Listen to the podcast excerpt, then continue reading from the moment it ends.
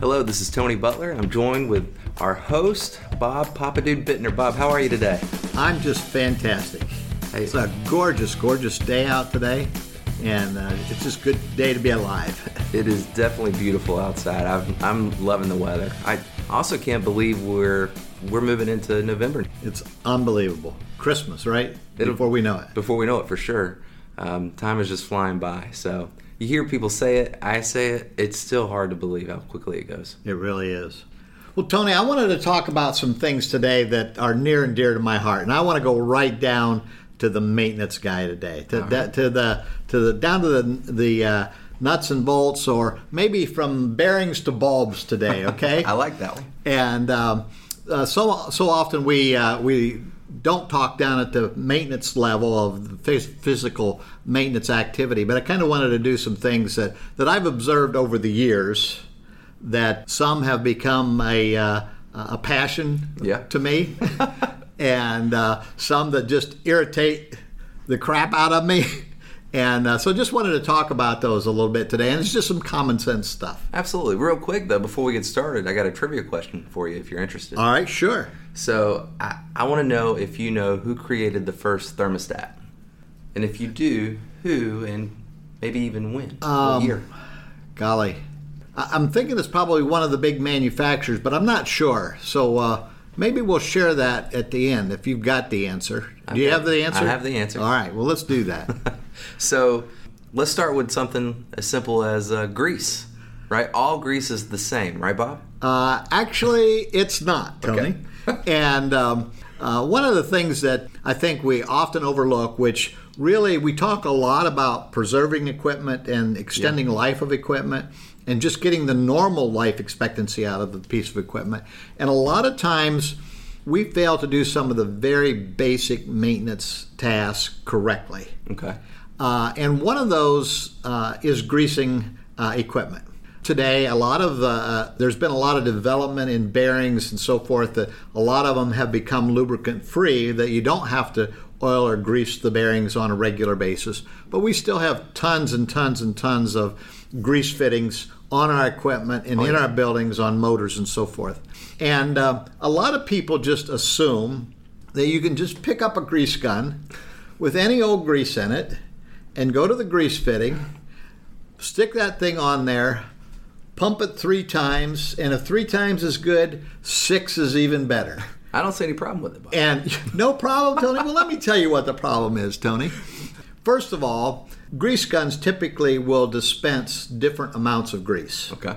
So you see the typical uh, grease gun that a lot of people use with the long lever on it, and you pump one of those, and a squirt of grease comes out, and you put that on the grease zerk, uh, the grease fitting, and you pump it. And for each pump of a gun like that, it puts in about 1.2 grams of grease. Now there's others that just have kind of a lever handle on it Right, I've that you those. squeeze. It's more like a pistol, and they only deliver about a 0.8 grams of grease. Okay. So there's a different amount of grease that goes in, and why that's important, I'll tell you in a minute. But it's also important about the type of grease that you use, because some motors and some pieces of equipment run at a lower RPM and they require a different level of grease, a different type of grease, a different viscosity of grease, if you will. As the motors run higher uh, RPMs and hotter, it takes different grease. So you just can't take one grease gun, for instance, and just assume that you can do all of the grease fittings uh, in your facility, in your manufacturing plant, in your in your hospital or wherever, and have the long uh, expectancy out of those bearings that you normally would get. And a lot of times we've been accustomed in the past to just putting the grease gun on there, pumping it several times, waiting to see grease come out somewhere, and then we say, I must have enough grease in there. Well, like you said, if three is good, six is better. That's right. But uh, a lot of times, what will happen is if you over grease something, then that grease actually gets in usually on the winding side of a motor Okay. And gets in there, and then it will bur- actually burn out that motor. It'll make it much less efficient. It'll make it run hotter, and then eventually, prematurely, burn out the motor So we're actually because of doing that grease. Much more damage. We're doing we're doing damage. And the other thing that I think a lot of people fail to do is that they fail to clean off the area before they put the grease gun and give it a couple pumps of grease and get the grease clean, particularly if it's the first time that day you use it. You'd be surprised the small, minute amount of dirt that would be captured in the grease and then pushed into the bearing that will really cause that bearing to fail prematurely. And so it's important to clean the area, uh, get a fresh squeeze of grease in there. And I think a good practice, uh, a lot of times, as opposed to trying to remember every time what kind of grease you use, is they a lot of times they'll put a, a paint dot on there. Uh, a blue for a certain type of grease, a yellow for a certain type of grease, a green, a, a, a blue for a certain type of grease, and then you have your grease guns color coded Right. to map that to that. And uh, so I think making sure that the grease fittings are good and clean, that you do a little squirt of grease out of it, and then that you're using the right type of grease and the right amount of grease. And we're not going to go into all those details today, but there really is a science. It's not just pick up, do it, jam it till you feel like you've got enough in there and, and leave uh, because you could be doing more damage that way. So I know um, you mentioned not all grease is the same. Obviously, we just covered that. But are all light bulbs the same? You know, this is another one that we run into in Light in bulbs. That's a great question, Tony. I think there's many more kinds of light bulbs Mm-hmm. than there are greases out there. And the interesting thing, not only just the type of bulbs there are, you know, the fluorescent and the incandescent, and you know, a lot of the incandescent bulbs have been now are being phased out for mm-hmm. more efficient bulbs. But a lot of the things within our facilities, and the one thing that really bothers me when we're talking about keeping your facility well maintained and it looking nice when you come in and prolonging the life of your facility. A lot of it is around the look and the feel and Right. what activities you go on. So light bulbs in particularly, and, and most of our facilities have fluorescent lights in them today still, and uh, the color rendering of a bulb. You know, there's a broad spectrum of color in light bulbs, from a very warm bulb. From, from down to the candle, which is the warmest bulb, Right. uh, both literally and physically speaking, uh, up through some very high intense, uh, very clear uh, light uh, sources in there. So when a space is designed and built and they design a certain color rendering for that space, it makes a big difference how how retail wants to display product and the light that they want to put on it. How kids are studying in school and the, the light they need to really distinguish colors and the, the written text and visually on the boards, it's important. And so a lot of times though, people will just grab whatever bulb. There's a bulb out, I'll just grab a bulb and I'll put it in. And so you walk into a classroom or you walk into a, a patient room or you walk into the under the manufacturing floor and you see this very obvious color change uh, when it's not the same. I've seen that before. And uh, you know, it's it's just not only does it look odd aesthetically, it's probably interrupting what the original intent was for the color. A lot of times, purchasing agents will say, "Oh, I well, I got I got uh, warm white at a at uh, 25 cents less a bulb." Yeah, but that's not how we had designed this room. That's not what we had uh, wanted it to look like when students came in to to read. It's interesting because I, I'm in the process of remodeling our house, and I'm doing a lot of the work myself, and I'm doing all the deconstruction. And we've lived in this house now for almost 14 years. And there was a piece of accent tile in our bathroom shower that if you would have asked me, Bob, what color was that? I would have given you a thousand dollar bet that it was black. and I said when I when I took it out and I took it out under the sunlight and I looked at it, it was forest green. And I said to my wife, I said, "What color is that tile strip in our bathroom?" She says, "Well, it's black." I said, "No, it's not. It's green." And she went up and looked at it and she said, No, it's black. And so I took a piece of it and I said, Look here, come out here in the sunlight and look at this. And she says, Huh, that looks like forest green. Yeah. And so a lot of it has to do with the artificial light in there and what you see. And so colors and how they're presented and how they're looked and how they're uh, portrayed under different light sources. But just from an aesthetic, just from an aesthetic standpoint in itself, is getting the same color rendering uh, of bulbs in place. Well, I know we have we have that issue here in our facility. There is a conference room that people do not use because of the color that's coming off of the lights. Yeah. So, uh, and there's, there's there's just a lot about lighting and and things that uh, people need to know in the facilities. But some of the very very basics is let's get the color right. You know, let's make sure that we've it's the color that was intended for this room for the purpose of what's going on in here and how people are feeling. Another thing is, you know, a lot of people are very sensitive to light. Yeah. And uh, a, a lot of times, different light coloring will cause headaches, will cause migraines. And so when I was doing stuff in the, particularly in the school system, and somebody would have an office and, or in, in, in the public market, uh, if they'd have an office and they were having headaches, and you'd put in a different uh, color light bulb, and just make the world a difference to them. And then we would have to record that to say, hey, wherever Johnny is as a student, we need to make sure the lighting is right. Or wherever Mary's office is, we need to make sure that that lighting is right because of her for headaches. Well, I think I think about that small detail and how important it is potentially, and the impact that it has on you know the people who are in those facilities. Yeah, um, and and it, even even things down to like uh, kids that are on the autism spectrum, mm-hmm. things like that can really set them off. Uh, just the light color in, in a room can be something that can trigger so, trigger their behavior. So again, uh, the the folks in facilities and maintenance and just how important they are to the lives of yep. those who they're serving. Yeah. Um, you know, an, another thing that comes up regularly, HVAC, air filters. Um, oh, don't get me started on this one, Tony. I, I know this is a big uh, something you love. Yeah, you know, we often look at, uh, we often talk about the very basic PM. You know, changing air filters. Right. And we often think that boy, this is just the simplest job in the world. Anybody can do this. Well, when you're talking about changing air filters, there's a number of things to take into consideration. A lot of times, unfortunately, when the manufacturers manufacture an air handling piece of equipment, they don't take a standard air size filter. And so, a lot of times, what they'll do is they'll put some kind of a spacer in there to help take up that space because you want a good solid bank of filters across right. and no space because you're trying to protect the coils.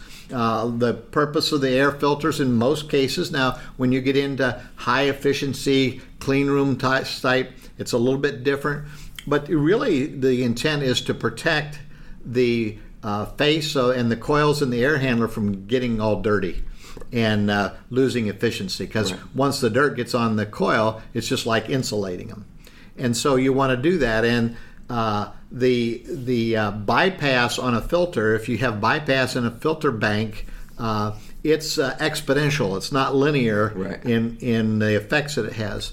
And so it just used to bother me to no end. And I'd go into an air handling room and I'd see that spacer taken out and laid up on top of the of the, of the air handler. It's fallen down in the air handler, and you've got a gap of two inches in there and it's just bypassing and you can just see the dirt. And I'd say to the guys, you guys must love coil cleaning. And it's one of the dirtiest, nastiest jobs there is because you don't put these spacers back in in there. And I, I think um, uh, air handler or air filter replacement is very understated in the importance of PM. Getting them tight, getting them good, getting them in place, having the right filter, uh, all those things. And we don't have time to go into all that today. Maybe right. sometime we'll just spend a whole section on air filters. But there's something else that's very important that goes on when you do an air filter change out, and that is the observation of everything else that's going on with that unit. You know, you're standing there, you're listening to it, you're hearing it, you're seeing it, you're smelling it, you're using all of your senses to say, hey, is everything all right about this unit? And I used to say that you could, I could walk into a mechanical room and very quickly tell if there's a problem there, if there's air leakage, if there's something going on, if there's a belt squealing, if there's something going on, uh, as opposed to just going in, pulling out uh, 6, 8, 10, 12 filters, replacing them, and walking out without observing everything else. Because I think there's this whole thing about let's use all of our senses when we go into a room to do maintenance to say, is there something else going on? But extremely important that when the filters are in and the filter bank is full, that you're not getting any leakage around that and carrying dirt and getting it onto the coils. No, I, I, can definitely understand the benefit of paying attention when you're in that mechanical room to what's going on. So, uh, no, that makes sense, Bob. Um, I know another pet peeve of yours. uh, channel locks. Oh, Tony, channel locks.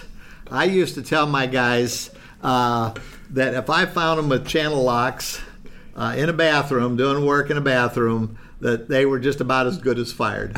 and I never fired anybody over that, but it just bothers me when people don't use the right tools for the work that they're doing. No, that makes sense. We spend a lot of money in making nice fixtures for our restrooms, and uh, a lot of them have chrome on them.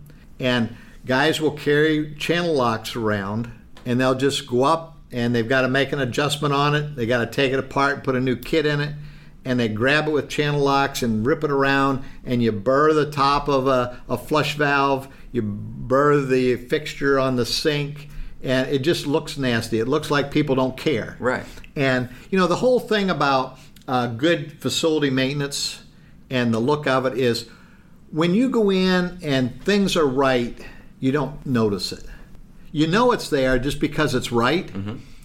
but not as much as you go in and it's all messed up and the air the uh, diffusers are dirty in the in the area. You go into the bathroom and the fixtures are all gnarled and nasty looking and they have sharp burrs on them and it just says it's just speaking out loudly i don't care. Right. And if you don't care in that area that are simple common sense things then you know what about the more complicated, the more sophisticated things that I have to do? Uh, do I care about those? It's like how you do anything is how you do everything. Yeah. Right. And so they make uh, great tools these days. Uh, they make channel locks that you can slide on a rubber protection that you can do that with now. So it's not necessarily the tool, but it's how you choose to use it and what you use it for. And uh, I am a big believer uh, in uh, maintenance guys walking around with a few tools in their pocket. Yeah. We always talk about uh, no ticky, no worky. and uh, but when you walk into a into a bathroom and something's leaking, or uh, you walk up and there's a light switch that's loose, have some tools with you, fix it, pull out your phone, create a work order, document what you're doing, and so people know that those things are being done and you're documenting those things. But then again, you know, use the right tool. And if you have to go back uh, for the right tool, take the time to go back and get the right tool. Uh, so it really shows, shows and says about you. And I've often said that your work is a signature of who you are, yeah, right? I agree. And uh, so if I go in and my work is is of high quality and I'm doing things the right way and I'm taking the time to do the right things, whether it's greasing a motor, whether it's changing light bulbs, whether it's uh, changing air filters or working in the restroom, you know, those common sense things that to so many say, well, that's just easy, anybody can do it. There's more to it than just screwing in a light bulb uh, or just pumping uh, six pumps of grease into a grease uh, fitting. Bob, at the beginning you said this is from bearings to bulbs, but I almost wonder if this should be Bob, Bob's pet peeves. Well, it, it could be labeled that as Yeah. well too. But uh, I just uh, those, these are just observations I've made over my career that I think just can make a huge impact on the facilities that uh, that our folks maintain. Yeah, the devil's in the details, Yeah. and it sounds like those details, to your point, will make a huge impact over the folks who are in those facilities that you're managing day to day. You know, we didn't try today, folks, to really get in and tell you what type of air filters to use and, and which brand is better to buy or what grease to uh, really specify. Those things are all laid out there. You should do the research. What what's the best colored light for the classroom? That's not our intent here, but it is to our intent to say, hey, let's take the the basic things that we do every day or we should be doing every day and doing them of high quality and really showing the the owners the people that pay the bills, the the occupancy of the occupants of the building, that hey, we really care about what we do, Right. and we're really doing our very best to prolong the life, to make it as comfortable and a, as good a place to uh, to be, to work, to study, to learn, to heal, to play, um, whatever it is we're doing in that space. Absolutely, making you guys aware, and then of course raising the level. Right, Yeah. you have pride in your work, and that pride will come through. So raising uh, and elevating how the the maintenance and operations staff is viewed in your organization. Exactly.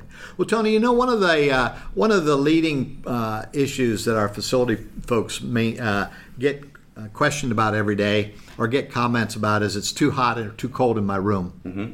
And that's all controlled by a thermostat, Tony. That's right. And uh, you started this off by uh, who in the world was the first person that discovered this thermostat? And it has created a lot of work orders over the years. A lot of work orders. So uh, in 1883, Warren Johnson, who at the time was a school teacher in Milwaukee, created the first thermostat. Wow. So he later went on to, of course, uh, be a founder for Johnson Controls. Johnson Controls. Right. Well-known company in the in the industry, and uh, so uh, we have Mr. Johnson to thank for a lot of things, Mm-hmm. and uh, the, the thermostat is one of them, and uh, every one of us has one of them. Absolutely. So, uh, well, Tony, thanks for letting me share some of my uh, kind of common sense, basic things today, and uh, just to try to drill down into that a little bit. Bob, my pleasure. It's always a joy to, to learn from you, and hopefully the audience feels the same as I do. So thank you for sharing that with us. Remember, guys, know your grease. Thank you for listening to the Operate Intelligently podcast. Subscribe to us wherever you get your podcasts, leave us a review, and you can even email us at dspodcast at dudesolutions.com.